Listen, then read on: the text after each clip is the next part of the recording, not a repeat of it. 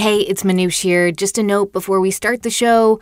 We're all still working and recording from home, so in this episode, you may hear some sounds of cars and trucks going by. Thanks for bearing with us. Keep trucking yourself and enjoy the show. This is the TED Radio Hour. Each week, groundbreaking TED Talks. Our job now is to dream big. Delivered at TED conferences. To bring about the future we want to see. Around the world. To understand who we are. From those talks, we bring you speakers and ideas that will surprise you. You just don't know what you're going to find. Challenge you. We truly have to ask ourselves, like, why is it noteworthy? And even change you. I literally feel like I'm a different person. Yes. Do you feel that way? Ideas worth spreading. From TED and NPR. I'm Manoush Zomorodi, and today on the show, Building Resilient Relationships with Esther Perel. People want to feel alive in their relationships. And they want it in their friendships, they want it at work, they want it in their romantic relationships. It's essential Esther is a couples and family therapist, an author, a speaker, and the host of the podcast Where Should We Begin and How Is Work? Over the past four decades, Esther has become one of the foremost experts on relationships. And with all the stress on families and partners and coworkers right now, we thought Esther was exactly the right person to talk to. If I can help people with their relationships, Hopefully, I also can change their lives. She investigates big questions like what are the expectations in a relationship? How do people create trust? How do they deal with conflict? How do they collaborate or compete? How do they build intimacy? How do they communicate with each other? All of these things. And especially right now, relationships are being tested in all kinds of new ways. That prolonged uncertainty that we are experiencing is accompanied with a sense of grief and loss, not because we lose people only, but because we have lost the world that we knew. Crisis can push people apart, but it can also bring them together. That's how Esther's parents found each other. I grew up in Antwerp, uh, in Belgium, in a community that was all Jewish Holocaust survivors. Uh, my parents came from Poland to Belgium. Uh, they both were the sole survivors of their entire family. Um, they both spent years in concentration camps and mm. then were five years illegal refugees in Belgium as well before I am born. Um, and my parents would never have married if it wasn't for the war. Um, my mother came from an educated, aristocratic Hasidic family. My father was basically illiterate. Um, they we did not belong to the same worlds. My parents are circumstantial marriages, like many post-war marriages. I've lost everything. You've lost everything. I'm alone. You're alone. Let's get married. But my dad adored my mother. He worshipped her. He admired her and she loved being admired. and so it worked very well. But their view was you need to want to stay together and you need to make compromises. I mean, as you said, it sounds like a lot of survivors had real trauma in common. That's what brought them together. But did it also keep those relationships going too? A lot of survivors, after the war and after they had kind of ended the initial stage of rebuilding and locating themselves and creating a new lives and having children right away to prove that they're still human would look at each other and say we have nothing in common. Hmm. what am i doing here? But they would never divorce again because they couldn't bear the loss one more time. Right the luck I had is that when my parents would look at each other, they actually shared a tremendous amount. They loved life, they had a joie de vivre, and they, lit, they rejoiced in the things that the other one liked to do and went to do for themselves. Esther's parents transformed their trauma into a partnership that celebrated life. Together, they became even more resilient. And right now, many of us are looking at our lives and wondering Will this time destroy or strengthen our relationships? So, today on the show, we're spending the hour with Esther Perel and her ideas about how we can all build long lasting relationships in romance, our families, and even at work. So, Esther, you've been a therapist for decades now. But back in 1986, that is when you actually shifted your whole focus to work with couples. Why did you decide to do that? Like, what was going on that you felt couples should be the thing you work on. Yes, yes. Couples therapy became a, a, field that flourished because the meaning of the couple inside the family really transformed.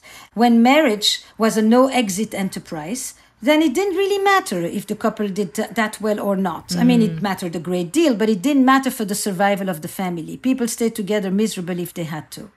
Once people could leave, the expectations and the demands from their intimate relationships completely changed. And I found that transition really fascinating. I also found couples therapy an endlessly fascinating practice and something that would take years to become good at, and a science that was proliferating at the same time.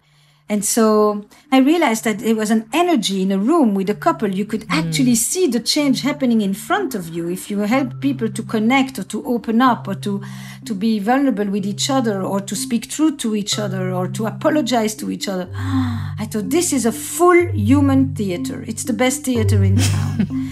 and uh, I became very, very excited about doing couples work. And then how that moved to sexuality was same thing. I mean, it's also because the meaning of sexuality, the expectations around our sexual lives, the the, sh- the shift from you know women's rights to women's pleasure, to the democratization of contraception, of course. Um, all these things began to change the meaning of sex in relationships. You know, sexual satisfaction became linked with marital happiness. So, your first TED Talk was actually about this very topic, arguing that relationships and sex are not separate things. And in fact, sex is a key factor when it comes to building a resilient partnership. And so, let's turn to your 2013 TED Talk, which is called The Secret to Desire in a Long Term Relationship. So, why does good sex so often fade, even for couples who continue to love each other as much as ever? And why does good intimacy not guarantee good sex, contrary to popular belief? Or the next question would be can we want what we already have? That's the million dollar question, right? And why is the forbidden so erotic? What is it about transgression that makes desire so potent? And why does sex make babies and babies spell erotic disaster in couples? it's kind of the fatal erotic blow, isn't it? And when you love, how does it feel? And when you desire, how is it different? These are some of the questions that are at the center of my exploration on the nature of erotic desire and its concomitant dilemmas in modern love. So I traveled the globe, and what I'm noticing is that everywhere where romanticism has entered, there seems to be a crisis of desire. A crisis of desire as in owning the wanting, desire as an expression of our individuality, of our free choice, of our preferences, of our identity, desire that has become a central concept as part of modern love and individualistic societies. Oh my goodness, listening to that, Esther, reminds me uh, of a conversation I had with a colleague a few years ago. And she, she, told me that she and her husband were splitting. And I was like, oh, I had no idea that you guys were unhappy. And she said, oh, we're, we're not unhappy. I think we just could be each happier. Mm-hmm. And I was like, oh, oh, you're not leaving because they're they had a perfectly fine marriage, but they were kind of wanted to know what else was out there. Is that what you're referring to as this crisis of desire? I would say that when I hear the statement of your friend, what stands out for me is that for most of history, marriage was a one time for life. Um, then, as we got the possibility of leaving and divorce became legalized, often people left when they were really miserable. And today, we don't leave because we are unhappy necessarily, but we also leave because we think we could be happier. Mm.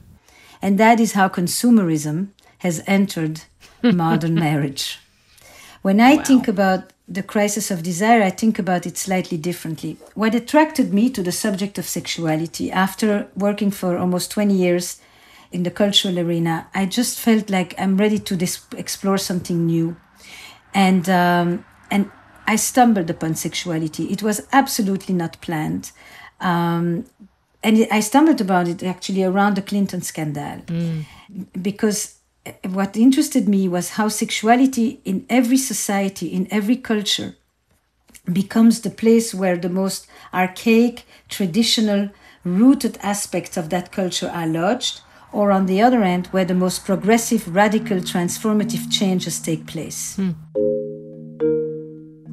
It is a window into a society through its beliefs, its attitudes, its behavior, its research or lack thereof, like here, around sexuality.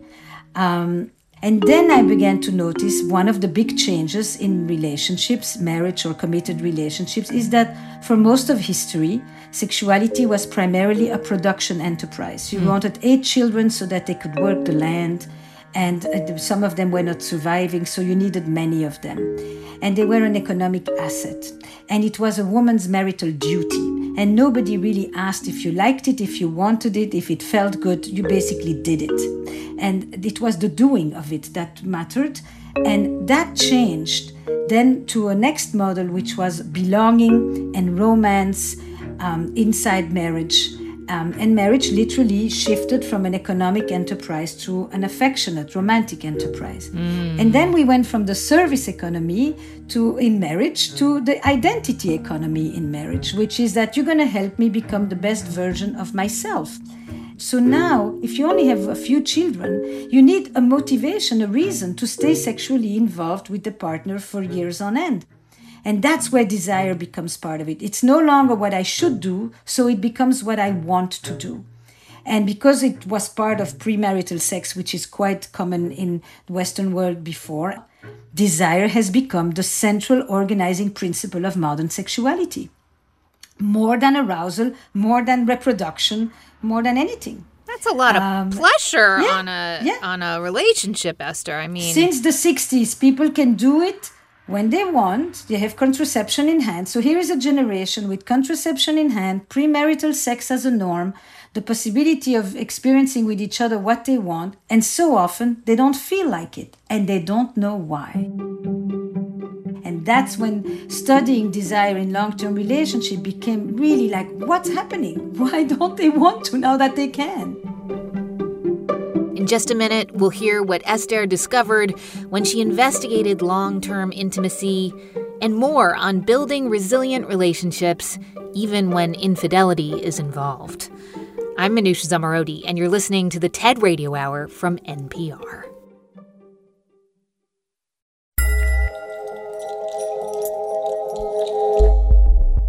Hey everyone, just a quick thanks to our sponsor 3M, supporting communities in the fight against COVID 19. Since the outbreak, 3M has responded with cash and product donations, including surgical masks, hand sanitizer, and respirators through local and global aid partners. In addition, 3M is on track to produce 2 billion respirators globally by the end of 2020. Learn how 3M is helping the world respond to COVID-19. Go to 3m.com slash COVID. 3M Science applied to life. Thanks also to Epic Provisions, maker of Epic Bar. Beef was nature's idea, the Epic Bar was their idea. The new beef sea salt and pepper bars have 3 grams total carbs. Why? It's in their nature. After all, they're made with 100% grass fed beef and nature's macros 3 grams total carbs, 11 grams of protein. Find them in the bar aisle or at epicbar.com.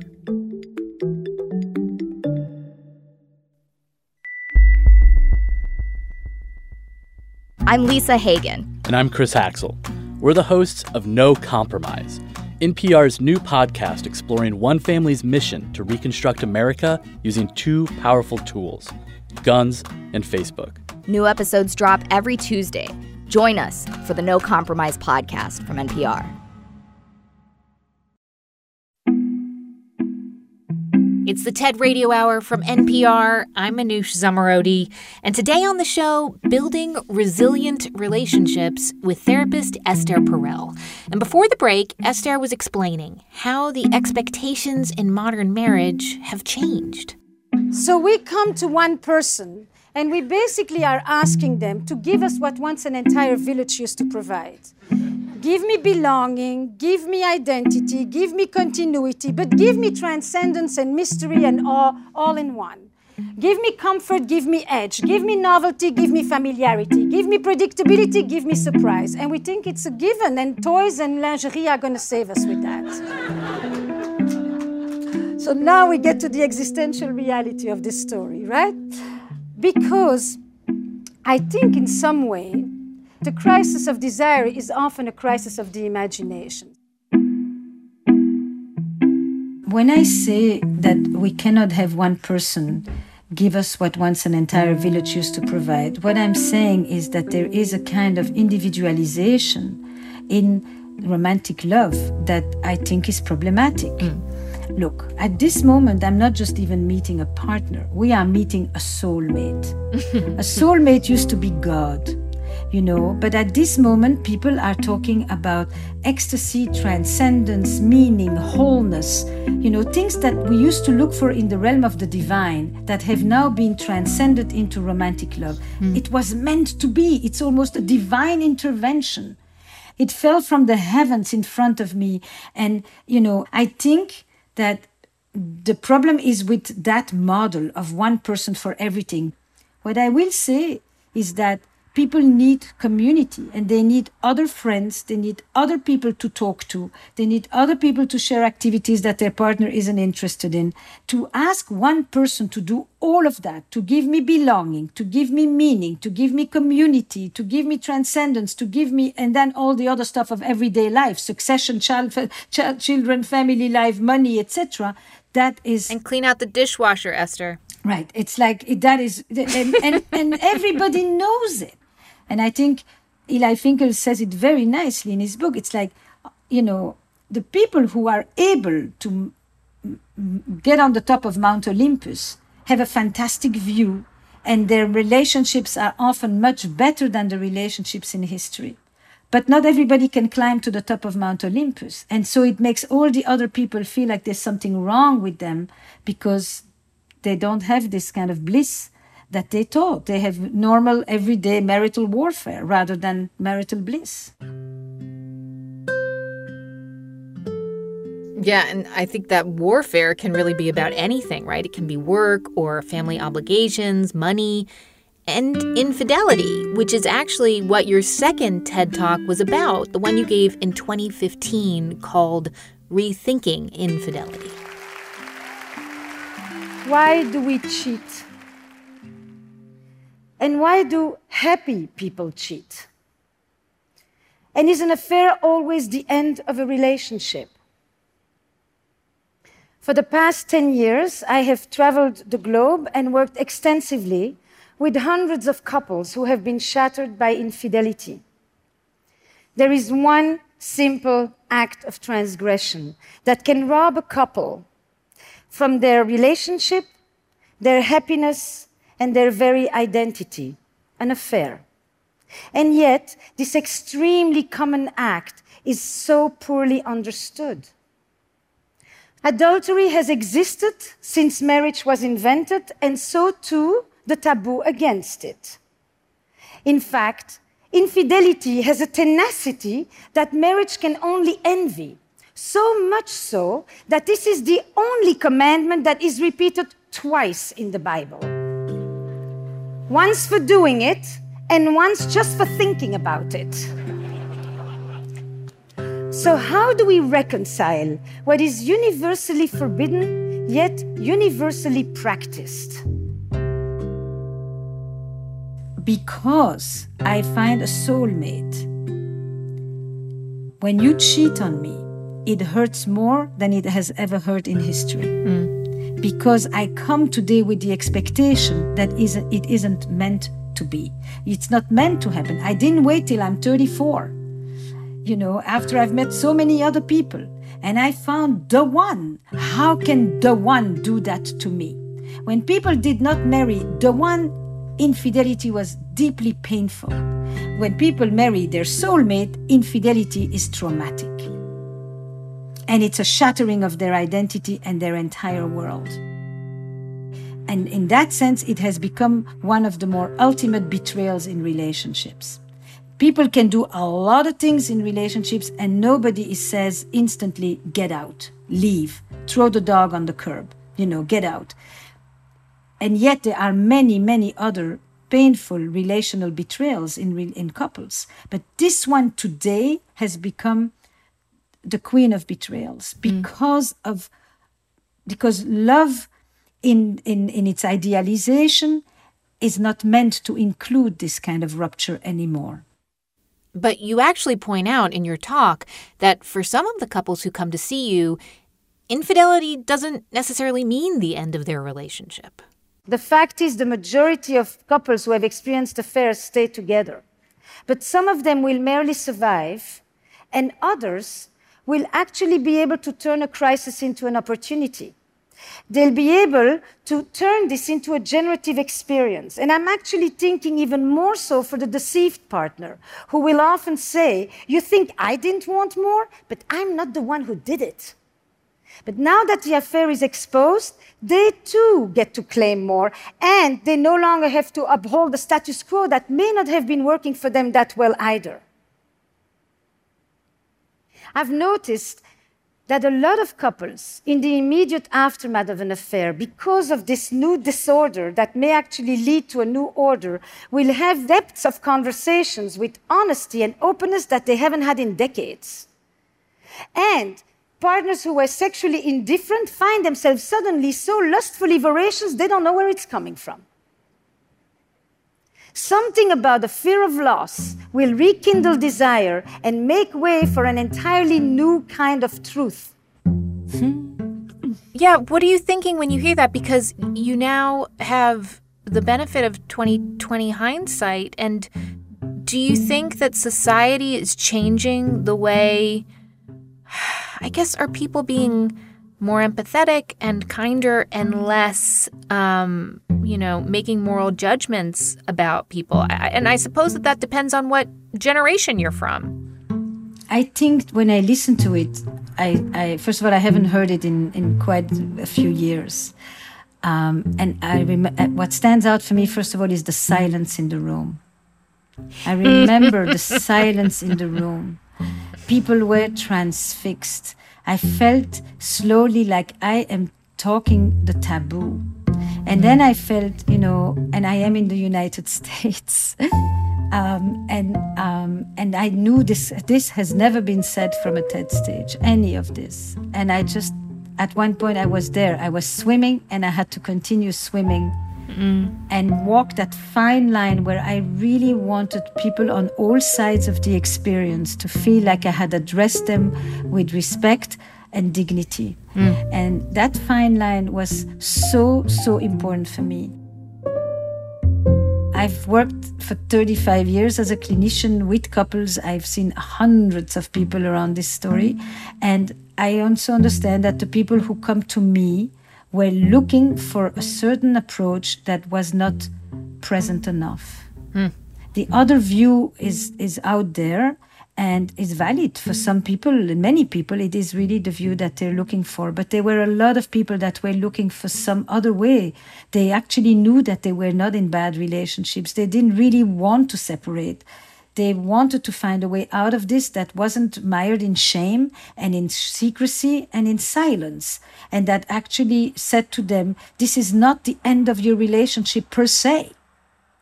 And I was very pleased and moved that I could offer an alternative perspective to those who were looking for it. There is no one size fits all.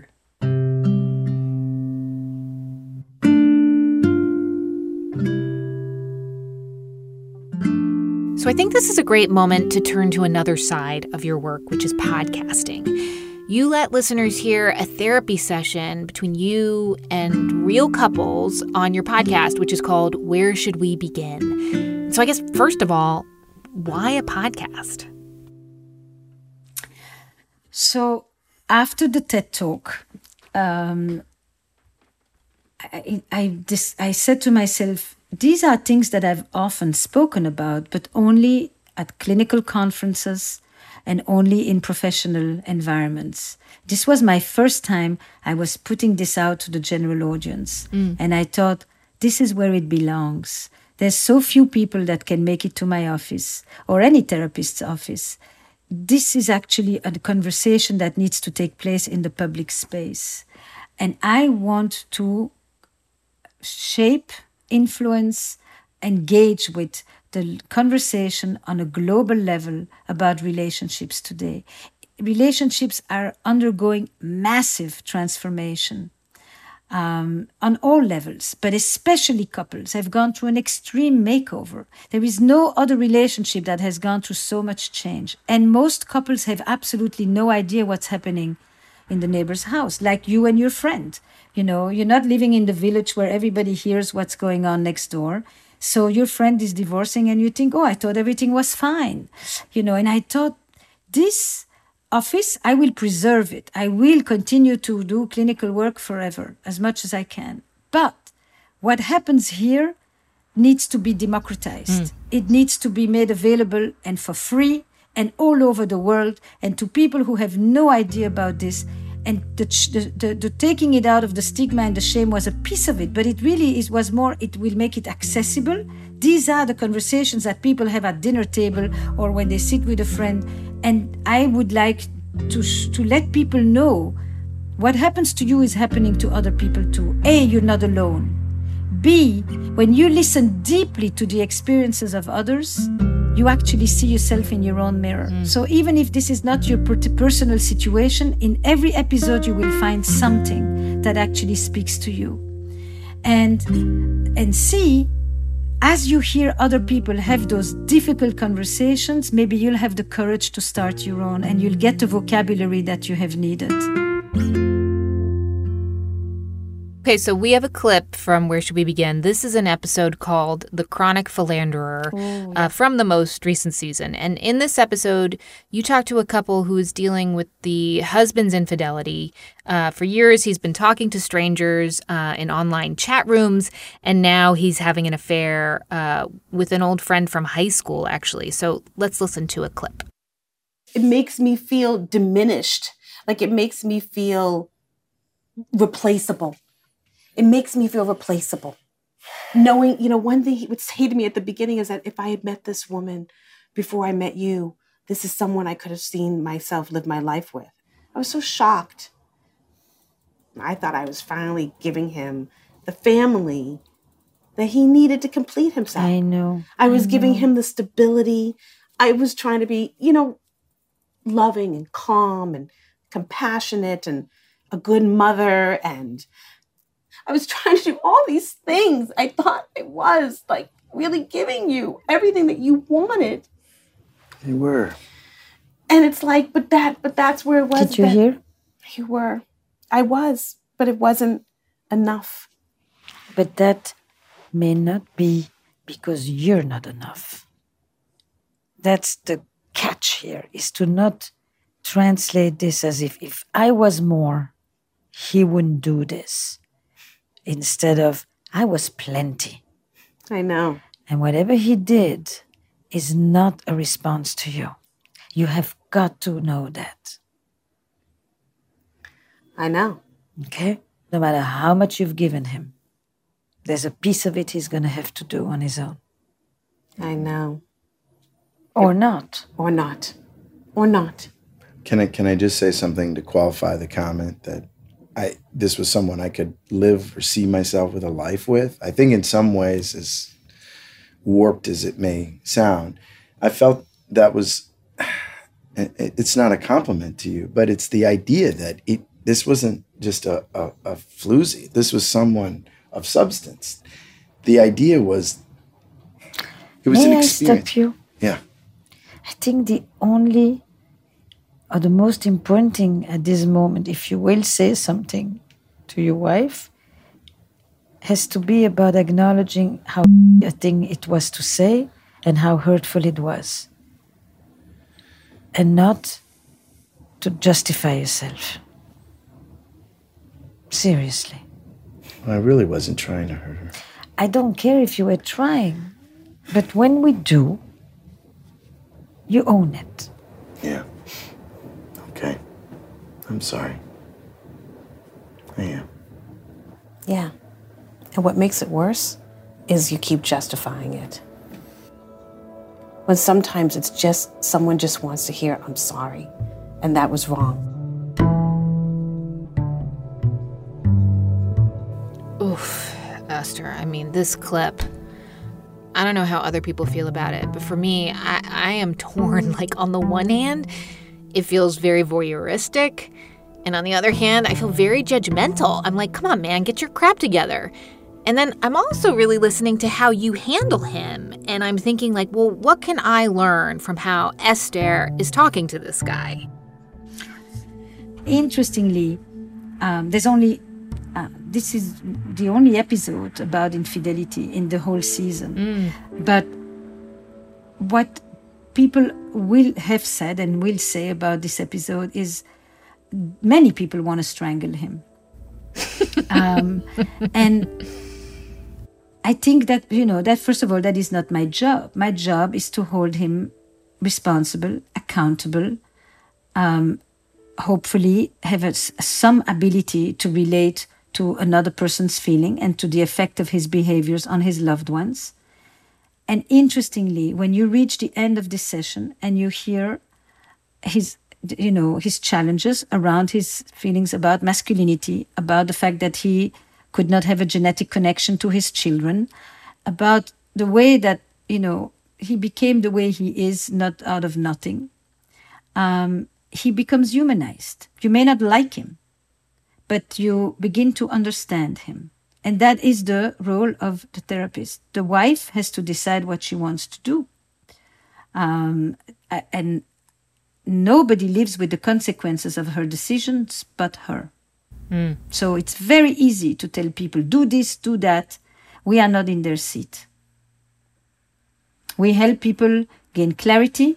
We help people dare to do the things that they are afraid to do if that's what they say they want to do. But we also understand that this is a couple that um, has two decades together um, almost, that they have a, a, rich life, that they actually often get along quite well, and that for a couple like that, COVID may have actually been very good news. Hmm. Confinement, not COVID. right. Coming up, we'll hear more from Esther on how she helps people navigate relationships in another area of life at work. On the show today, building resilient relationships with Esther Perel. I'm Manoush Zomorodi, and you're listening to the TED Radio Hour from NPR. Stay with us.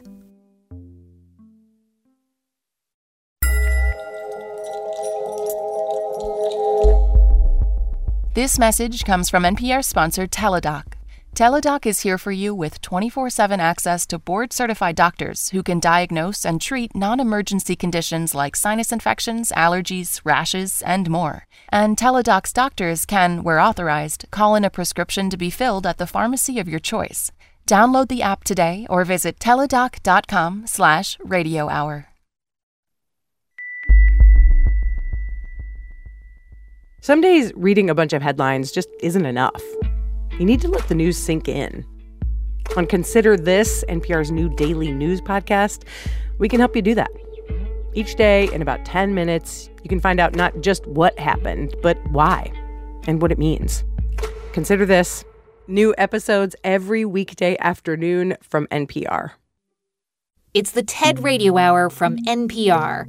I'm Manoush Zomorodi, and today on the show, therapist Esther Perel shares ideas on how we can all strengthen our relationships, whether that's in the context of dating, marriage, family, and more recently, at work.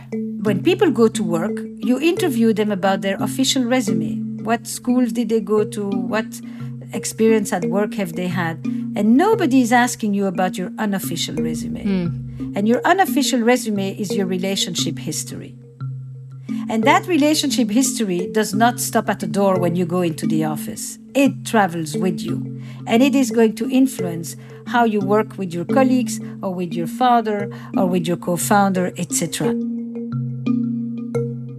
few years ago, nobody would invite me to come to talk about relationships in the corporate or in the business context. Because Why? Rela- too risque? No, no. Relationships was a soft skill. Relationship was soft skill. It wasn't part of the bottom line. And soft skills were often considered feminine skills, hmm. and feminine skills were often idealized in principle and disregarded in reality. And as we moved in the in the in the workplace from production to service to identity economy, where people now expect from work the same as they expect from their romantic relationships, those are the two places where people look for meaning, community, belonging, hmm. continuity, all of those things. Now suddenly relationships become the new bottom line. Hmm. Hmm. Because no amount of free food or money, compensation, benefits is going to compensate for a poisonous relationship. And then I began to think, you know, I would love to go and show how these relational dynamics that I have been exploring, they don't just take place with your partner, your romantic partner. They actually are part of your relational life. And it's because of all those reasons that you started working on a new podcast, How's Work, right? Where you record therapy sessions with coworkers or co-founders and help them navigate their relationships. Yeah. And I, I want to play a clip from an episode that's called Not Many Men Work with Their Moms, where you have a session with a mother and a son who've been running a real estate firm together. And First, the mom ran the firm by herself 25 years before mm. hiring her son when he was 22 years old. And now here they are, it's six years later, and the two of them are finding it hard to separate their relationship as mother and son and their relationship as business partners. I'm 61 and I have a problem now. I don't know how I will go on and for how long I will go on. You have your whole life in front of you. I, I don't. And I'm here because I cannot find my references anymore. Comes a moment when I want to say, maybe there's something else for me. I don't know where I stand anymore. This is my problem. And maybe that's why I'm so nervous sometimes. You know, sometimes I'm at the office. I see that he's uh, b- bad tempered. I said, oh, maybe he's hungry. I'm going to the supermarket. The mama again. and I do, I, I do like this. Do, are you okay? you stroke his okay? face. like so, Where's the mom? Where's the boss? Difficult. Wow. Some, and also when I tell you, don't tell the, the, the clients, my mom is busy, she will phone you back. Tell Mrs. will phone you back. All those things you have to adapt. Mm-hmm. Very difficult. But I have, I have a question. I have a question. And I have a question to you. Do you still need me? This I want to know. Do you still need me? Honestly. Mm-hmm the the way it has been the last five six years, it has been um, a learning curve, and um, I still learn every day from you. But it's more of a way that I don't need you to hold my hand as much anymore. You can loosen it a little bit, or I, I can let the hand go a little bit as well. For my years to come, it's more knowing that you have my back more than you hold my hands. There will come a moment when I will not be there anymore. You have, you, you will have to be alone. I'm thinking a lot about that. Mm-hmm. That's good to know. Do you know that? Subconsciously, I do.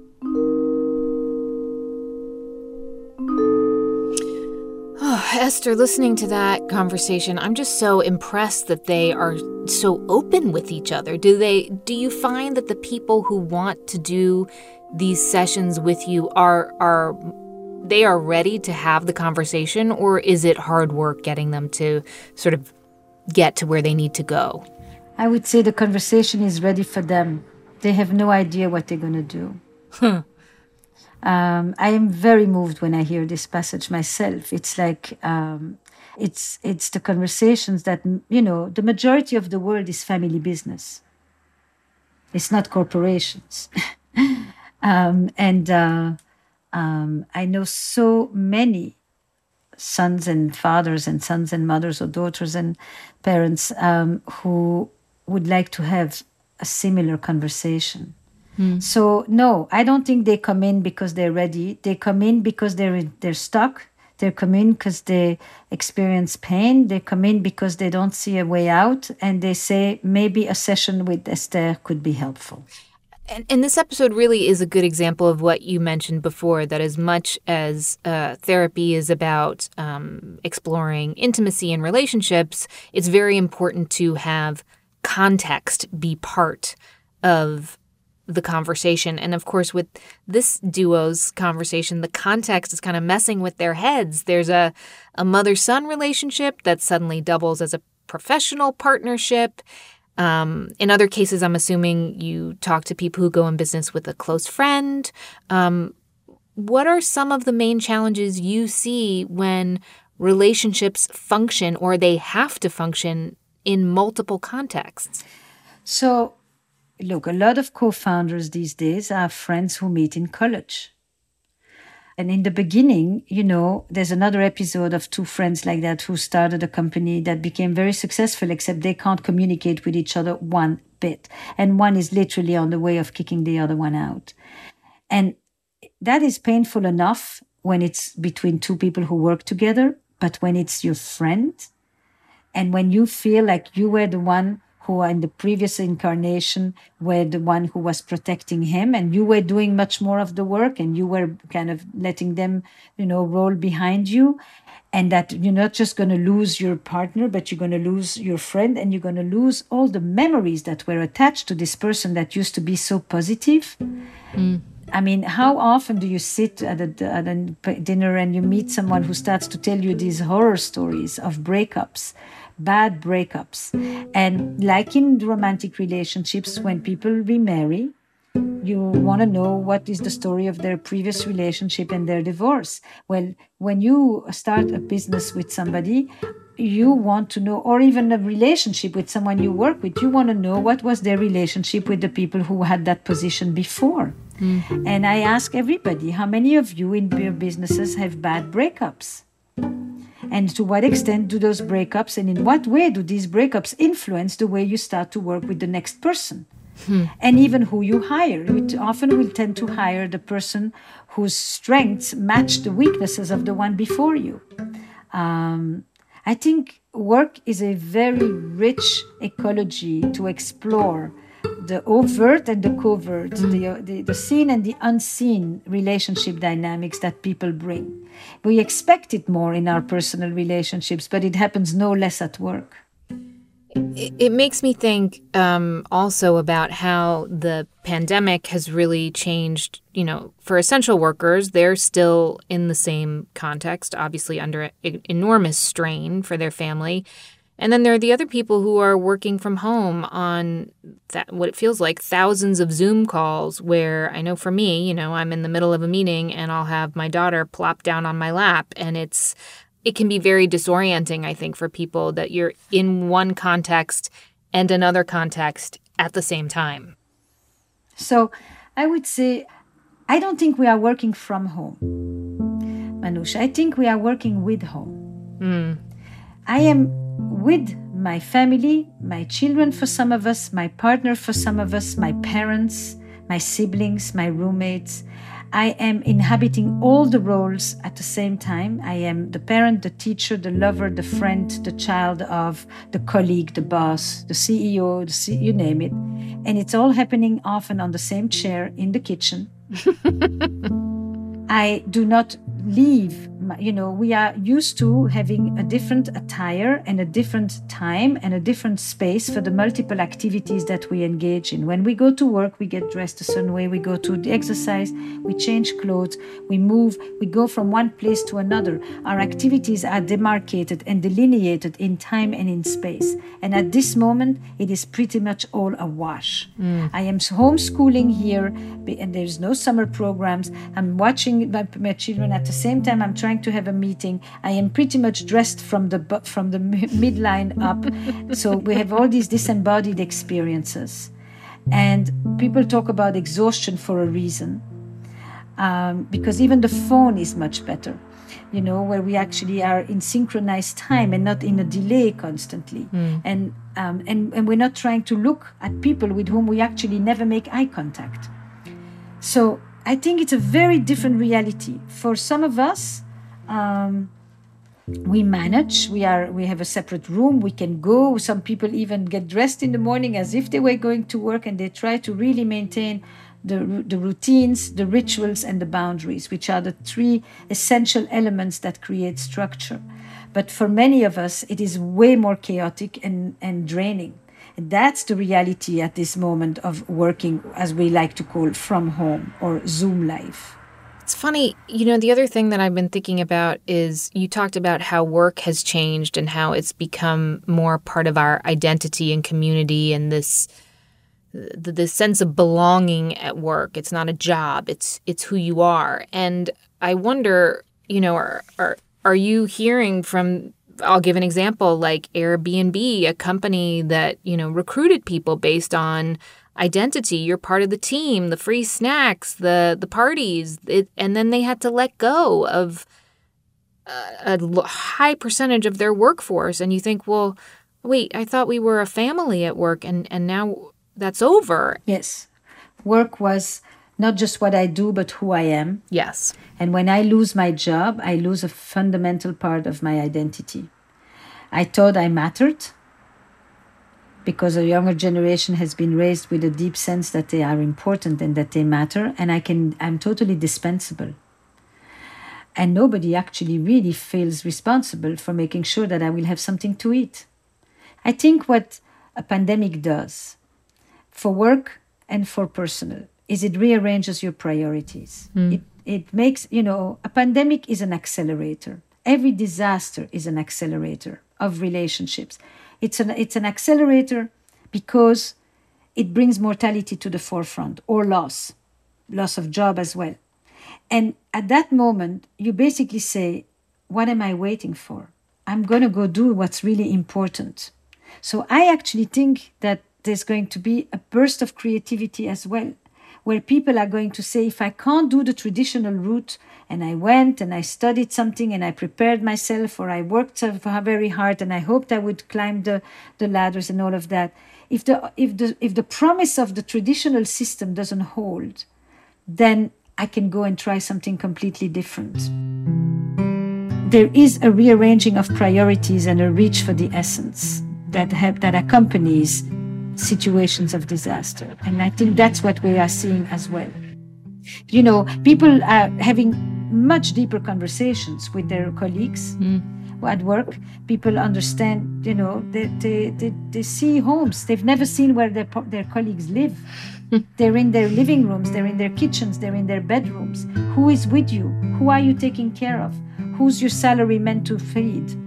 You know, there is a, actually a level of depth that is resurfacing that I, that is very beautiful you know? So i think in the relational sense i would say that a, a, a pandemic a disaster often will highlight the cracks and it will also highlight the light that shines through the cracks.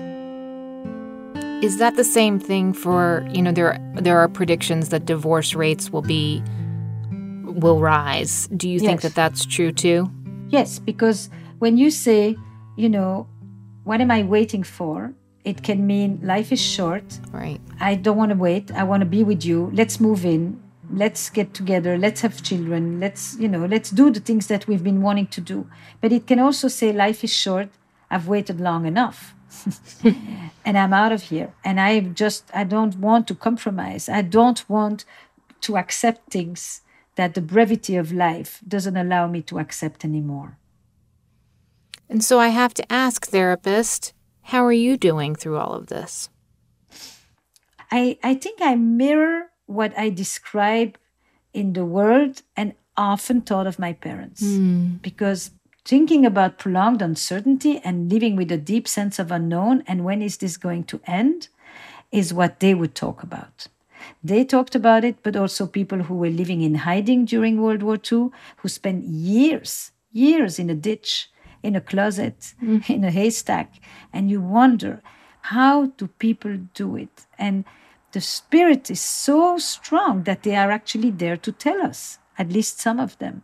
And so I really began to to listen to those stories. You know, what does it take to to continue to wake up and to have hope and to give meaning to the hope and to give hope to the meaning, as Viktor Frankl used to say. And what is it? Huh.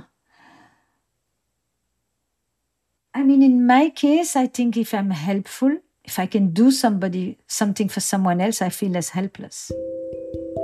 And then I have a reason to get up. It's it's ultimately it's your relationships to other people. I still want to see them one more time. I want to hold them one more time.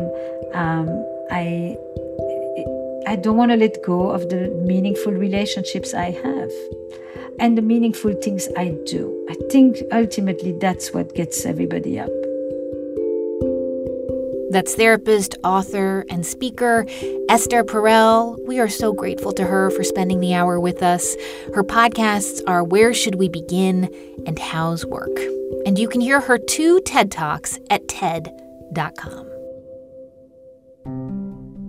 Thank you so much for listening to our show this week with Esther Perel on building resilient relationships.